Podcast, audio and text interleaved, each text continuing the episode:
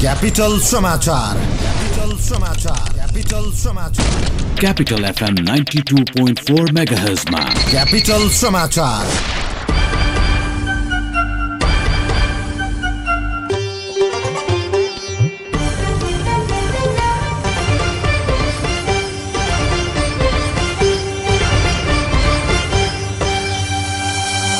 नमस्कार बिहान नौ बजेको क्यापिटल समाचारमा स्वागत छ। उपस्थित छु म हिम विक्रम सुरुमा मुख्य समाचार।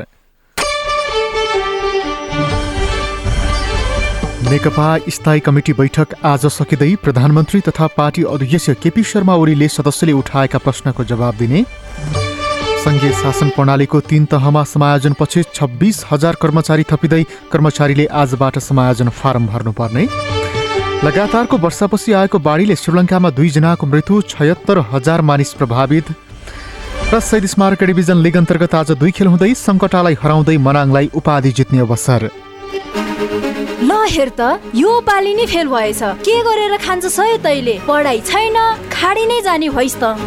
पढाइ नभएर के भो त? सिप चाहिन्छ खान र लाउन। अनि देश र विदेशमै काम पाइने एस्काभेटर तालिम सिक्न जानुपर्छ सिटिई द्वारा सम्बन्धन प्राप्त। निजी क्षेत्रको एक मात्र आठ वर्षदेखि सञ्चालित construction equipment training and service centre प्राली त्रिपुरेश्वरमा जहाँ दक्ष अनुभवी इन्जिनियर र अपरेटरहरूबाट प्र्याक्टिकल सहितको एस्काभेटर अपरेटर तालिम दिइन्छ। त्यसैले सिप सिक्ने किनकि सिप नै शक्ति हो। फोन नम्बर सन्तानब्बे पाँच दस अन्ठानब्बे तिन तिन तिन सन्तानब्बे पाँच दस अन्ठानब्बे तिन तिन तिन फ्यान घुम्ने फ्यान होइन खेलको फ्यान खेलाडीको फ्यान देशको फ्यान अनि क्लबको फ्यान यी फ्यानहरूमा पनि कोही डाई हार्ड फ्यान कोही रिसाहा फ्यान कोही गुपचुप फ्यान जस्तो सुकै फ्यान जो सुकैको फ्यान तर अथेन्टिक फ्यान त्यही जसको शरीरमा हुन्छ जर्सी त्यसैले बन्नुहोस् अथेन्टिक फ्यान जर्सी पसल नेपालको साथमा।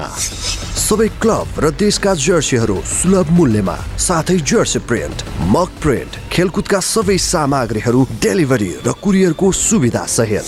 न्यु रोड गेट सय मिटर अगाडि साथै चाबहेल प्लाजामा पनि। फोन नम्बर अन्ठानब्बे पैँतालिस एघार पचासी चौध। जर्सी पसल Nepal B authentic fan capital समाचार तपाईँ मोरङको radio Sarangi one one point three mega hertz र पोखराको radio Sarangi ninety three point eight mega हर्जसहित देशभरका विभिन्न एफएम स्टेशनहरूबाट एकैसाथ सुनिरहनु भएको छ समाचार अब विस्तारमा। नेपाल कम्युनिष्ट पार्टी नेकपाको स्थायी कमिटी बैठक आज सकिँदैछ। प्रधानमन्त्री समेत रहेका अध्यक्ष पुष्प केपी शर्मा ओलीले सदस्यहरूले उठाएका प्रश्नको जवाब दिएपछि बैठक सक्ने तयारी गरिएको छ। पार्टी केन्द्रीय कार्यालय धुम्बाराईमा बस्ने बैठक दिउँसो तीन बजेका लागि बोलाइएको छ। बैठकमा सदस्यले उठाएका विषय लाई समाधान गर्न कार्यदल बनाएर काम अघि बढाउन अर्का अध्यक्ष पुष्पकमल दाहालले प्रस्ताव गरेका छन्। हिजोको बैठकमा अध्यक्ष दाहालले करिब दुई घण्टा सम्बोधन गरेका थिए। उनले सरकार र पार्टी एकअर्काको परिपूरक रहेको उदाहरण दिँदै मध्यमार्गी रूपमा प्रस्तुत भएका थिए। उनले बैठकमा सदस्यले उठाएका विषयलाई समाधान गर्न कार्यदल गठन गरेर अघि बढ्नुपर्ने प्रस्ताव अघि सारेका छन्। बैठकमा अधिकांश स्थायी समिति सदस्यले विधि प्रक्रिया र मापदण्डका आधारमा पार्टी र सरकार सञ्चालन हुनुपर्ने धारणा राखेका छन्। उनीहरूले जनमत अनुसार सरकार सञ्चालन हुन नसकेको भन्दै मन्त्रीमण्डल पुनर्गठन गरेर एक व्यक्ति एक पदको प्रणाली लागू गर्न माग गरेका छन्। सरकारले कर्मचारी समायोजनका लागि आवेदन गर्न आह्वान गरेको छ। आजदेखि नै कर्मचारीलाई समायोजन फारम भर्न संघीय मामिला तथा स्थानीय प्रशासन मन्त्रालयले आग्रह गरेको छ। संघीय शासन प्रणालीको तीन तहमा गरी अब कर्मचारीको संख्या एक लाख अडतिस हजार एक सय छयत्तर हुने भएको छ। समायोजन लगतै रिक्त हुने छब्बिस हजार दुई सय त्रिहत्तर पदमा लोकसेवा आयोगद्वारा पदपूर्ति गरी कर्मचारी थपिने मन्त्रालयले जनाएको छ। समायोजन प्रक्रियामा सामेल हुन निजामतीलाई एक्काइस दिन स्थानीय तह तथा अन्य सङ्घ संस्था र प्रतिष्ठानमा रहेका कर्मचारीका लागि पन्ध्र दिनका लागि समय सीमा तोकिएको छ। सरकारले तिनै तहमा नयाँ संगठन संरचना र दरबन्दीको टुङ्गो लगाउँदै हिजोदेखि नै कर्मचारी समायोजनको औपचारिक प्रक्रिया थालनी गरेको व्यवस्थापिका संसदका दुईवटा समितिको बैठक आज बस्दैछ सिंहदरबार स्थित संसद सचिवालयमा आज राज्य व्यवस्था र विकास समितिको बैठक बस्न लागेको हो। बिहान एघार बजे बस्ने विकास समितिको बैठकमा मेलम्सी खानेपानी आयोजनाको विद्यमान अवस्थाको सम्बन्धमा छलफल हुने संसद सचिवालयले जनाएको छ। समितिले खानेपानी मन्त्री र मन्त्रालयका सचिवलाई छलफलका लागि बोलाएको छ। आज बिहान साढे एघार बजे राज्य व्यवस्था समितिको बैठकमा नेपाली नागरिकता ऐन संशोधन गर्न बनेको विधेयकमाथि छलफल हुँदैछ। समितिले विधेयकमाथि छलफल गर्न गैर आवासीय नेपालीलाई बैठकमा बोलाएको छ। सप्तरीको राजविराजमा सात वर्षीय बालिका बलात्कृत भएकी छिन्। बलात्कारको अभियोगमा प्रहरीले अग्निसाइन कृष्ण सौरणका बीस वर्षीय सुन्दर कुमार सदालाई पक्राउ गरेको छ सदाको घर नजिकै खेलिरहेकी बालिकालाई एकान्त स्थानमा लगेर हिजो साँझ बलात्कार गरेको सप्तरी प्रहरीले जनाएको छ। पीडित बालिकाको आफन्तको जाहेरीका आधारमा सदालाई पक्राउ गरी जबरजस्तीकरणी मुद्दा दर्ता गरिएको छ। घटनाको विषयमा थप अनुसन्धान भइरहेको प्रहरीको भनाइ छ।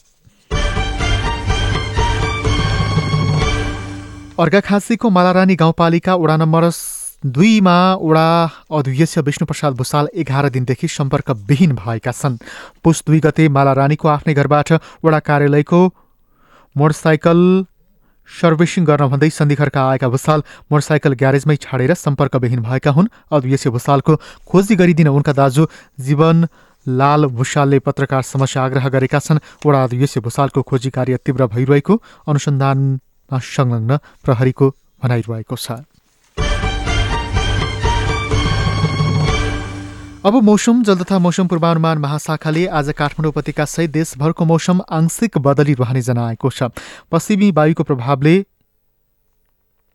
पश्चिम र पूर्वका केही ठाउँमा पानी पर्ने सम्भावना रहेको छ।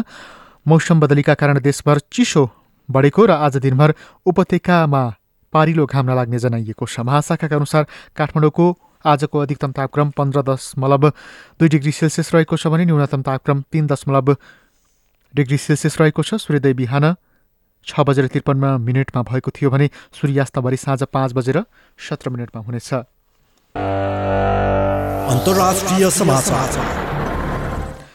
श्रीलङ्कामा आएको बाढीका कारण दुईजनाको मृत्यु भएको छ अडसठी हजारजना प्रभावित बनेका छन्। अत्याधिक वर्षपछि आएको बाढी र पहिरोमा परि ठूलो मात्रामा भौतिक संरचनामा समेत क्षति पुगेको श्रीलङ्काको प्रकोप व्यवस्थापन केन्द्रले जनाएको छ। प्रभावित मध्ये एघार हजारजनालाई सुरक्षित स्थानमा सारिएको छ। राष्ट्रपति मैत्रीपाला सिरिसेनाले घरमा क्षति भएकाहरूलाई घर बनाउनका लागि राहत स्वरूप चौध सय अमेरिकी डलर उपलब्ध गराउन निर्देशन दिएका छन्। त्यसै गरी अन्य प्रभावित र मृतकका परिवारलाई पनि राहतको व्यवस्था गरिएको सरकारी अधिकारीहरूको दावी छ। खेल समाचार। पल्सर शहीद स्मारक डिभिजन लिग अन्तर्गत आज दुई खेल हुँदैछ। ललितपुरको साधुवाटो स्थित इन्फा टेक्निकल सेन्टरमा हुने खेलमा एपिएफ र तथा मनाङ र सङ्कटा भिड्नेछन् दोस्रो खेलमा भिड्न लागेका मनाङ र सङ्कटा बीचको नतिजाले उपाधि विजेता टोलीको टुङ्गो लगाउनेछ सङ्कटालाई हराउन सके मनाङले कीर्तिमानी आठौँ पटक प्रतियोगिताको उपाधि जित्नेछ। यता मनाङलाई पराजित गर्दै उपाधि होडमा रोमाञ्च उपाधिहोडको रोमाञ्चकतालाई अन्तिम खेलसम्म डोर्याउने अवसर सङ्कटालाई प्राप्त छ। मनाङ दस खेलबाट तीस अङ्क सहित तालिकाको शीर्ष स्थानमा छ दोस्रो स्थानको सङ्कटाको पच्चिस अङ्क रहेको छ। आज हुने दोस्रो खेलमा विभागीय टिम एपिएफ र च्यासल युथ क्लब बीच प्रतिस्पर्धा हुनेछ। खेल बिहान एघार बजे सुरु हुनेछ। एपिएफ सोह्र अङ्क सहित तालिकाको छैठौँ स्थानमा छ र च्यासल चौध अङ्कसहित तालिकाको आठौँ स्थानमा छ।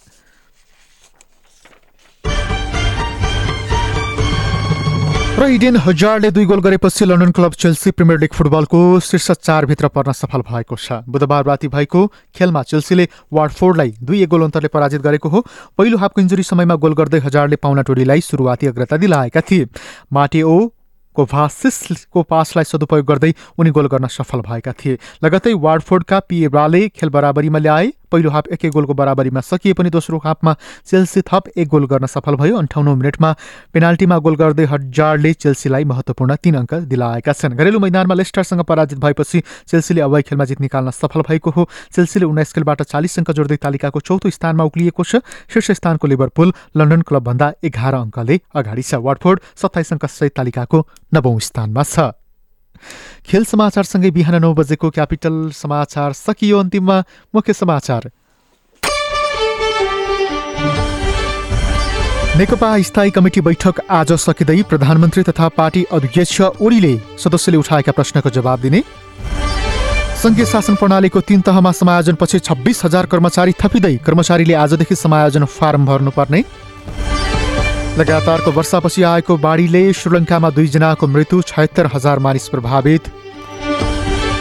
र पल्सर सिरी स्मारक डिभिजन लिग अन्तर्गत आज दुई खेल हुँदै सङ्कटालाई हराउँदै मनाङलाई उपाधि जित्ने अवसर। हौस् त क्यापिटल समाचार रेलीलाई यहीँ सकिन्छ। हाम्रो अर्को बुलेटिन बिहान दस बजे हुनेछ। हिमविक्रम बिदा हुन्छु। नमस्कार।